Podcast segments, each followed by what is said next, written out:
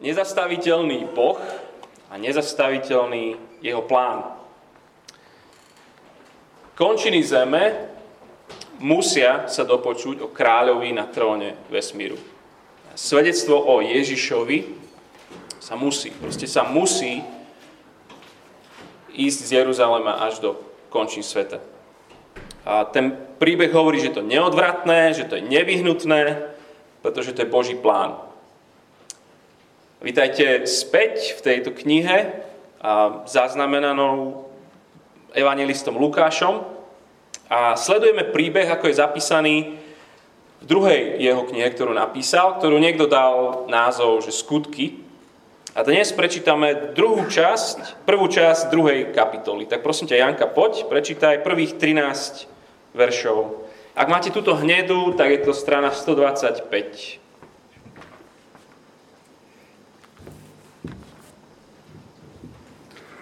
Takže budeme čítať zo Skutkov Apoštolov, kapitola 2, verše 1 až 13. Skutky Apoštolov 2, verše 1 až 13 a strana 125 v nedých, kapito- v nedých Bibliách. Keď nadišiel deň Turíc, všetci boli spolu na tom istom mieste. Tu sa odrazu strhol z neba hukot, ako keď sa ženie prudký vietor a naplnil celý dom, v ktorom sedeli. Ukázali sa im akoby ohnivé jazyky, rozdelené tak, že na každom z nich spočinul jeden.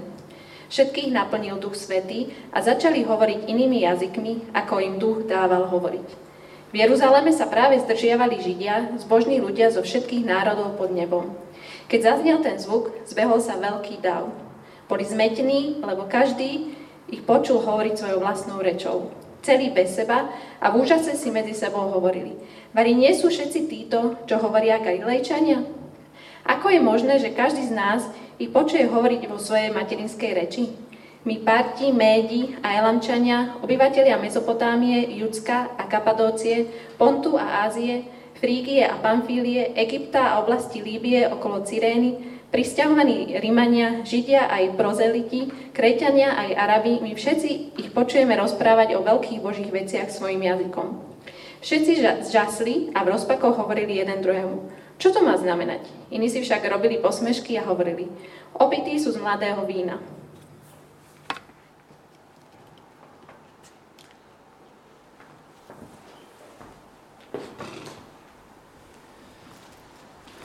Budem sa krátko ešte modliť. Chceme aj my hovoriť o veľkých Božích veciach. Tak ťa prosíme, ty duch, ktorý, ktorý si vtedy prišiel, zastúpil, aby si bol naozaj aktívny aj v tejto chvíli, aj v tom, čo my budeme hovoriť. Aby naozaj tie veľké Božie veci, aby boli jasnejšie, aby, aby premieniali aj náš život. Amen. zlomové udalosti dejín.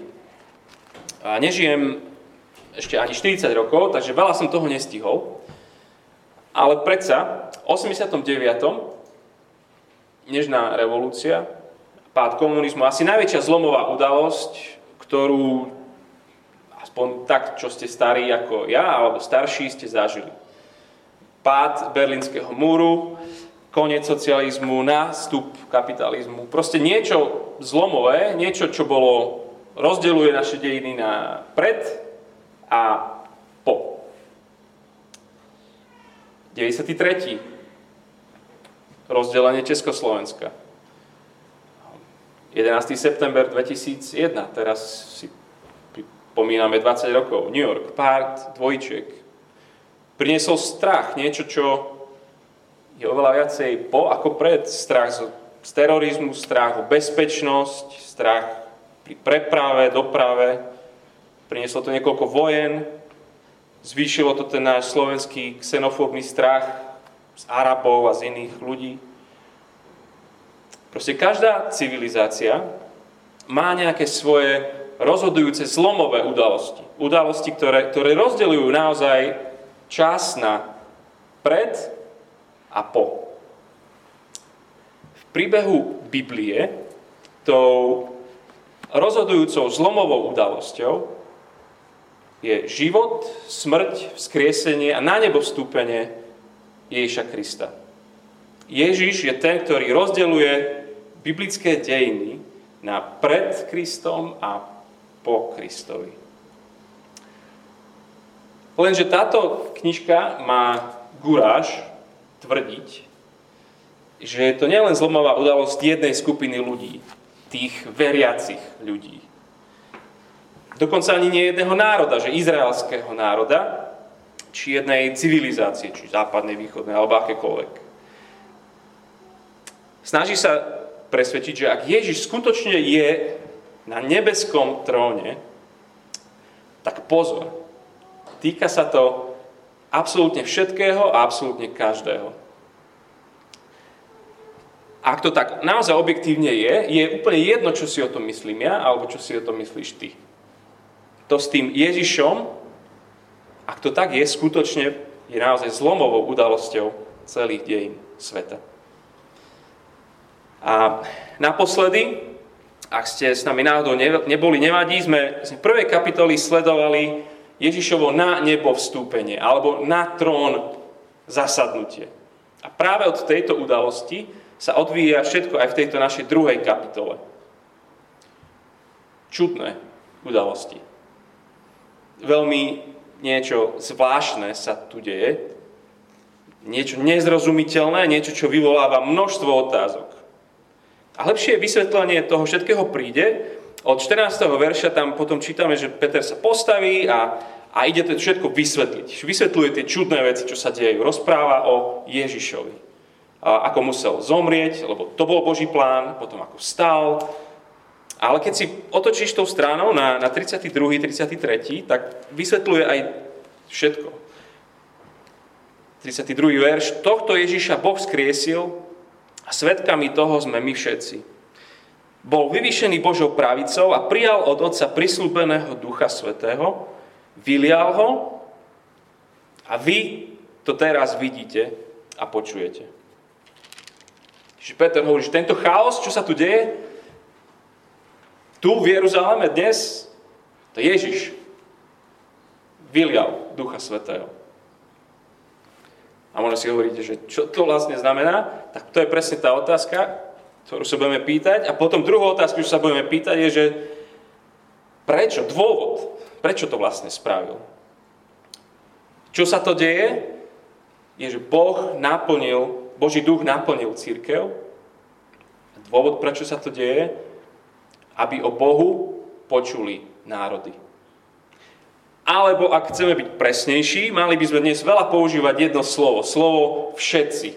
Keď Janka čítala, možno, že si to všimli. Slovo všetci je úplne všade. Verš 1. Všetci boli na jednom mieste. Verš 4. Všetkých naplnil duch. Verš 5. Ľudia zo všetkých národov tam boli. Verš 6. Všetci ich počujú hovoriť. Verš 11. Všetci ich počujeme rozprávať. Verš 12. Všetci žasli. OK, všetci. Čo sa deje? Duch Svetý zmocnil všetkých veriacich hovoriť. A prečo sa to deje? Aby všetci počuli a uverili. Takže udalosti tohto rána sú jedným z tých najzlomovejších v dejinách církvy s dôsledkom pre, pre celé ľudstvo. Pre veriacich je toto tá posledná zlomová udalosť v dejinách alebo v Božom, Božom príbehu.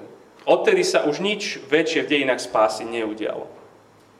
Nič. A tá najbližšia vec, ktorá sa udeje, je už len, je už len príchod Ježiša Krista. Druhý príchod. A preto je to super dôležité rozumieť tomuto ránu. Preto sa znova pýtame, čo? To je tá prvá vec. Čo sa to deje? Celá církev je duchom zmocnená hovoriť. V prvej kapitále v 8. verši máme posledné Ježišové slova. Hovorí, teraz však na vás zostúpi Duch Svetý, vy dostanete jeho moc a budete mi svetkami v Jeruzaleme, v celom Judsku i Samárii, až po okraj zeme. Toto im povie ako poslednú vec a oni čakajú naozaj na naplnenie tohto sľubu.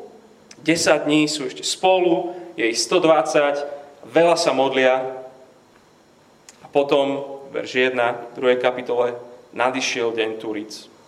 Všetci boli spolu na tom istom mieste, tu sa odrazu strhol z neba hukot, ako keď sa ženie prudký vietor a naplnil celý dom, v ktorom sedeli. Ukázali sa im akoby ohnivé jazyky rozdelené tak, že na každom z nich spočinul jeden. Všetkých naplnil Duch Svetý a začali hovoriť inými jazykmi, ako im Duch dával hovoriť. Všetci sú spolu, všetkých naplnil. Niečo počujú všetci. Je to niečo ako keď hučí vietor. Niečo vidia. Je to ako, ako, ako plamienky ohňa a niečo hovoria rôznymi jazykmi. Čo to má znamenať? Lisohlavky. Nie, e, 13. verši prehnali to s burčiakom. Ja by som bol asi rýchlo kamoš s tými. 13. verši iní však robili posmešky a hovorili, opití sú z mladého vína. To naozaj tak vyzerá, ako keby si niečo dali. Ale nie je to zase až také čudné, ak ste niekedy čítali starú zmluvu. A autor Lukáš, jeho zámer práve, že je ukázať, ako všetko, čo sa deje, je naplnením Božieho oddávneho nezastaviteľného plánu. Oheň, hukot, vietor, to sú fenomény, ktoré v starej zmluve sprevádzajú prítomnosť Boha na nejakom konkrétnom mieste. Ako keď na vrch Sinaj zostúpil hospodin. Ako keď zostúpil do Šalamónovho chrámu, keď postavili. To boli práve tie zlomové udalosti v dejinách Izraela. Hospodinová prítomnosť so svojím ľudom. Takže oheň a, a vietor a, a hluk znamená, že hospodin prišiel. Prišiel do svojho nového chrámu zostúpil na svoju církev. Áno, je prekvapenie, že vôbec, že to spravil a ďalším prekvapením je, že to spravil osobne, že to spravil s každým. Zvlášť. V treťom verši je, že, že na každom z nich spočinul jeden ten plamienok. Jeden autor nazval túto udalosť, že to je demokratizácia ducha. Že už nielen pomazaný izraelský král alebo prorok či kňaz je plný Božieho ducha, ako to bolo v celej starej zmluve, ale odteraz všetci, každý, celá církev. A inak vôbec nie je prekvapením, že, že príchod Ducha Svetého je spojený alebo sa prejaví tým, že niečo rozprávajú, že ohlasujú. Lukáš od prvej chvíle, ako chytí svoje pero, od, ako začína písať evanelium a potom ako prechádza do tohto druhého, Možno si spomeniete, Alžbeta, tá, tá matka Jána Krstiteľa, on jej tam píše, že naplnená Duchom Svetým niečo hlasno zvolá, požehnaný, požehnaná si medzi ženami, požehnaný je plod tvojho lona. Duch Svetý a, a, a rozprávanie. Jej manžel, Zachariáš, tiež presne o ňom je tam písané, že naplnený Duchom Svetým prorokuje. Simeon, naplnený duchom, niečo hovorí. Vždycky, keď Lukáš spomína, že niekoho naplní duch, vždy je efekt toho, že niekto rozpráva o Ježišovi. Lukášovi to ide vždycky spolu. Duch Svetý a svedectvo o Ježišovi. Tak je to aj tu. V 11. verši čítame, že tí všetci ľudia, čo tam sú, že my všetci ich počujeme rozprávať o veľkých Božích veciach svojim jazykom. Prítomnosť Ducha Svetého je zjavná všade tam, kde je počuť o veľkých Božích skutkoch, kde je počuť o Ježišovi. Tak sa prejavuje Božia prítomnosť. Církev naplnená duchom, ako vyzerá? Že má na perách Ježiša. Človek naplnený duchom rozpráva o Evangeliu, o Ježišovi. Rodičia naplnení duchom hovoria s deťmi o Ježišovi. Priateľ naplnený duchom svedčí o Ježišovi. Kolega naplnený duchom zdieľa svedectvo o Ježišovi. Boh sám naplnil svoju církev. On ju zmocnil k čomu? K svedectvu. To je to, čo sa deje. Čo sa stalo. Církev, celá církev zmocnená hovoriť. A tá druhá vec, prečo sa to stalo, aký je dôvod, Aký je dôvod na vyliatie tohto ducha? Odpoveď že aby národy počuli. Lebo ak zázrakom je reč, tak asi dôvod je to, že niekto potrebuje počuť. Ak zázrakom je tu schopnosť rozprávať rôznymi jazykmi, tak asi dôvodom bude to, že sú tu ľudia z rôznych národov, aby mohli počuť. A práve to sa tu deje. V Jeruzaleme sa slávi jarný festival prvej žatvy, nazve to Turice, alebo Letnice, alebo 50 a rôzne názvy to má. A jeden z top 3 sviatkov v Izraeli. Keď sa 50 tisícový Jeruzalém sa nafúkne na, na 300 tisícové tlačenicu. Od verša 5 čítam, v Jeruzaleme sa práve zdržiavali Židia, zbožní ľudia zo všetkých národov pod nebom. Keď zaznel ten zvuk, zbehol sa veľký dav. Boli zmetení, lebo každý z nich počul hovoriť svojou vlastnou rečou celý bez seba a v úžase si medzi sebou hovorili, Vary, nie sú všetci títo, čo hovoria Galilejčania?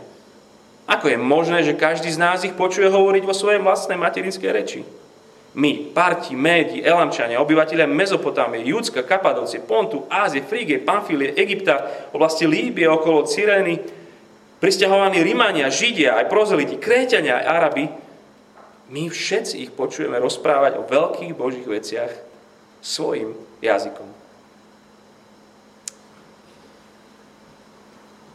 Sú to len Židia a sú to pohania, ktorí sa obrátili na židovstvo. A sú z celej rímskej ríše. Sú, sú ešte aj z Iraku a z Iránu, sú z východu a západu, severu a z juhu. Prvá církev má, má spontánne verejné bohoslužby, spontánne rozprávajú a spievajú a kážu o veľkých božích skutkoch, čiže o Ježišovi. A sú to Galilejčania. To znamená sedliaci. A jednoduchší ľudia s čudným prízvukom zo severu. A v Jeruzalému sa na nich pozerali z vysoka. Lebo údajne Galilejčania nesprávne vyslovovali niektoré slova. Takí ľudia s poruchou reči sú to. Počujete ich, ako sa čudujú. Sú tu Galilejčania. Takíto tu rozprávajú. To verši 7. Celý bez seba. V úžase medzi sebou hovorili, Vary, nie sú všetci títo, čo hovoria Galilejčania. Čiže tí, čo, čo majú podľa nich poruchu reči, to sú tí, ktorí sú tí, ktorí hlásajú. Ale čo je v skutočnosti ten najväčší úžas, trikrát to tu povie znova, trikrát, v 6., 8., 11. verši, že všetci počujeme svojim jazykom. Všetci počujeme svojim jazykom. Preto bol vyliatý Duch Svetý, aby církev, na církev, lebo Ježiš chce, aby všetky národy počuli. Keď niekto zakladá nový zbor cirkevný, musí sa rozhodnúť, že v akom jazyku bude mať bohoslužby. My, keď sme zakladali, tak sme sa rozhodli pre Slovenčinu a že budeme ešte aj do angličtiny prekladať. Janko teraz prekladá. A týmto rozhodnutím sme sa, vtedy sme sa rozhodli, že nie sme zbor pre ruských hovoriacich, že nie sme zbor pre ukrajinsky hovoriaci, že nie sme pre vietnamský, pre taliansky, či farsi, či svajelsky, či čokoľvek. Aká škoda. Keď Ježiš založil prvý zbor v Jeruzaleme, odmietol si vybrať jazyk. Prekvapivo odmietol uprednostniť kultúru a jazyk tej svojej skupiny, tej jednej. Ak by učeníci hovorili len po aramejsky či grécky, čo boli tie ich dva jazyky, to by bol jasný signál celému svetu, že poď, stan sa kresťanom, ale najprv musíš vstúpiť do našej subkultúry a musíš sa naučiť náš jazyk. Takže toto je krásna zväzť, ale aj výzva letníc že evanielium je pre všetkých, pre všetky kultúry, subkultúry, pre všetky menšiny a rasy. A že poslaním církvy bude vstúpiť do iných kultúr, aby domácim jazykom rozprávali o veľkých božích skutkoch. Chápeme lepšie tieto zlomové udalosti? Celá církev hovorí, aby celý svet počul. Čo a prečo? Posledná vec. A, a čo? No a, no a čo? Celý text je plný takýchto otázok. Um, v verši 8 spýtajú, že ako je to možné, že títo sedliaci z Galileu a zrazu našich jazykoch rozprávajú. Um, verš 12 sa pýtajú jeden druhého, čo to má znamenať. A jedni sú zmetení vo verši 6, potom celí sú bez seba v úžase, vo verše 7 čítame v 12, že všetci žasli a boli v rozpakoch. Ďalší sa vysmievali, že to burčiak im udrel do hlavy. Vždy to tak bolo, aj to tak bude.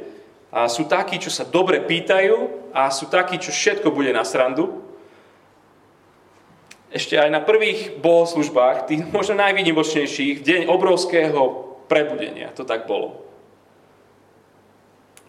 Sa mi páčil jeden autor, čo o tom píše, hovorí, že, že tí následovníci Ježiša, tento zbor je ako horiaci ker. Ten z toho príbehu s Mojžišom. A ten dáv je ako Mojžiš, ktorý sa v rozpakoch šiel pozrieť bližšie. Aj v tom kríku bol hospodin prítomný a bolo to niečo, niečo bolo to zvláštne, bolo to čudné, až natoľko, že on, skúsený pastier, sa išiel pozrieť bližšie, lebo také som ešte nevidel. Ako keby presne toto sa deje aj tu. Ľudia vidia zvláštny úkaz, vidia Božiu prítomnosť, tak sa idú pozrieť. takým zborom byť. Že ľudia vidia zvláštnu Božiu prítomnosť. Zvláštne zaujímavý kvôli prítomnosti Boha. A aké by to mohlo byť? O tom sa rozprávajte možno cez týždeň, keď budete spolu na komunite alebo v dvojiciach, trojiciach. Aký by to mohol byť taký naozaj zbor, ktorý, pri ktorom ľudia nevedia len tak prejsť, ale sa musia zastaviť, lebo to je niečo, je to niečo iné. Keď je hospodin niekde prítomný. Lebo církev bez ducha je ako telo bez dychu. Bez života,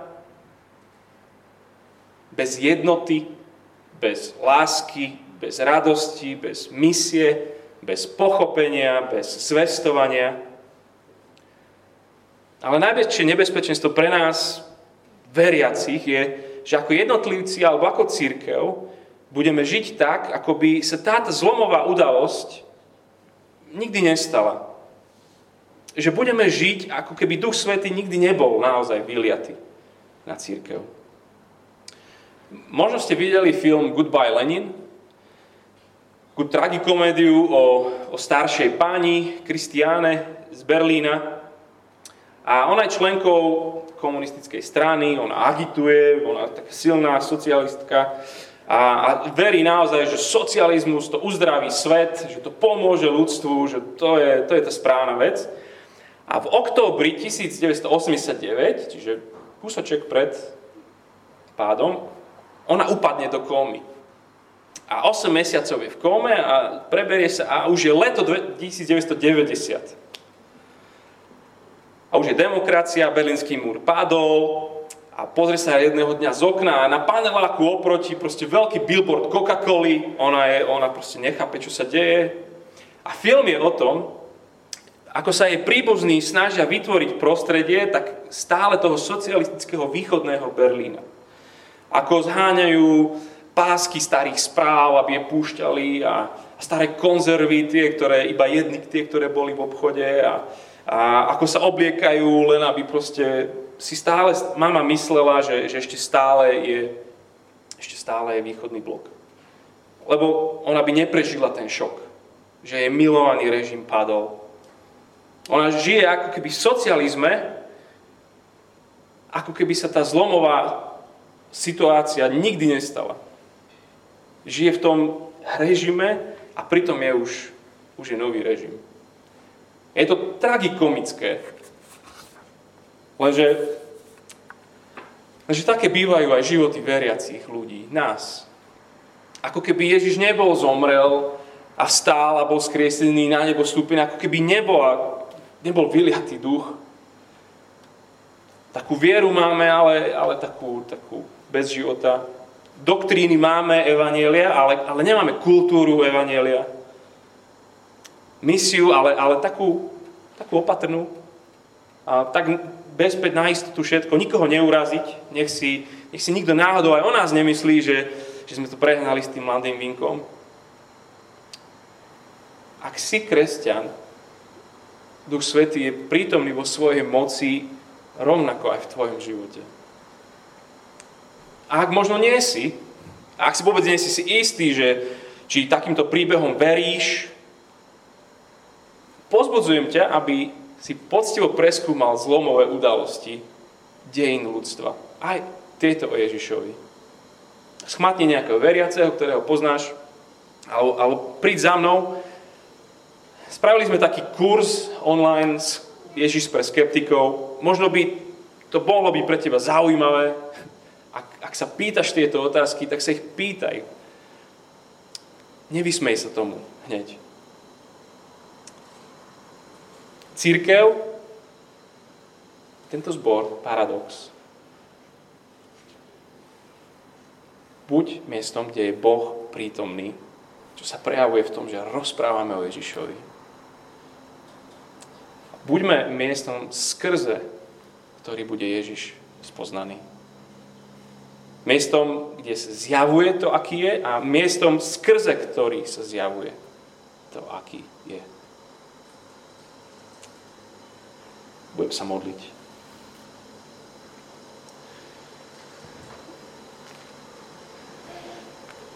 Ďakujeme ti za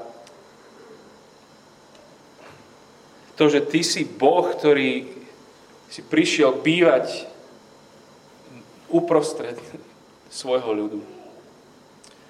Ďakujeme ti, že, že ty svojim duchom svetým bývaš v každom jednom, ktorý, ktorý tebe patrí a že ty si Ty si pánom svojej církvy, lokálnych zborov. A túžime, Pán Boh, aby aj my sme boli takou komunitou, takým zborom, ktorý má Ježiša Krista na svojich perách, ktorý sa za ňou nehambí, ktorý je odvážny. Túžime byť zborom, skrze ktorý ďalší a ďalší budú počuť o Ježovi Kristovi. Prosím, ty, ty rob tento zázrak v nás, lebo, lebo sami sme ľudia, ktorí by to najradšej tak nejak nechali na iných, alebo len tak nejak v bezpečnej vzdialenosti to robili a len žiaden risk a len neriskovať, že, že by sa nám možno niekto za to smial, Chceme byť Pán Boh zbor, ktorý, ktorý horí,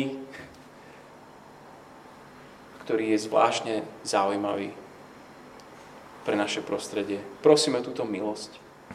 Amen.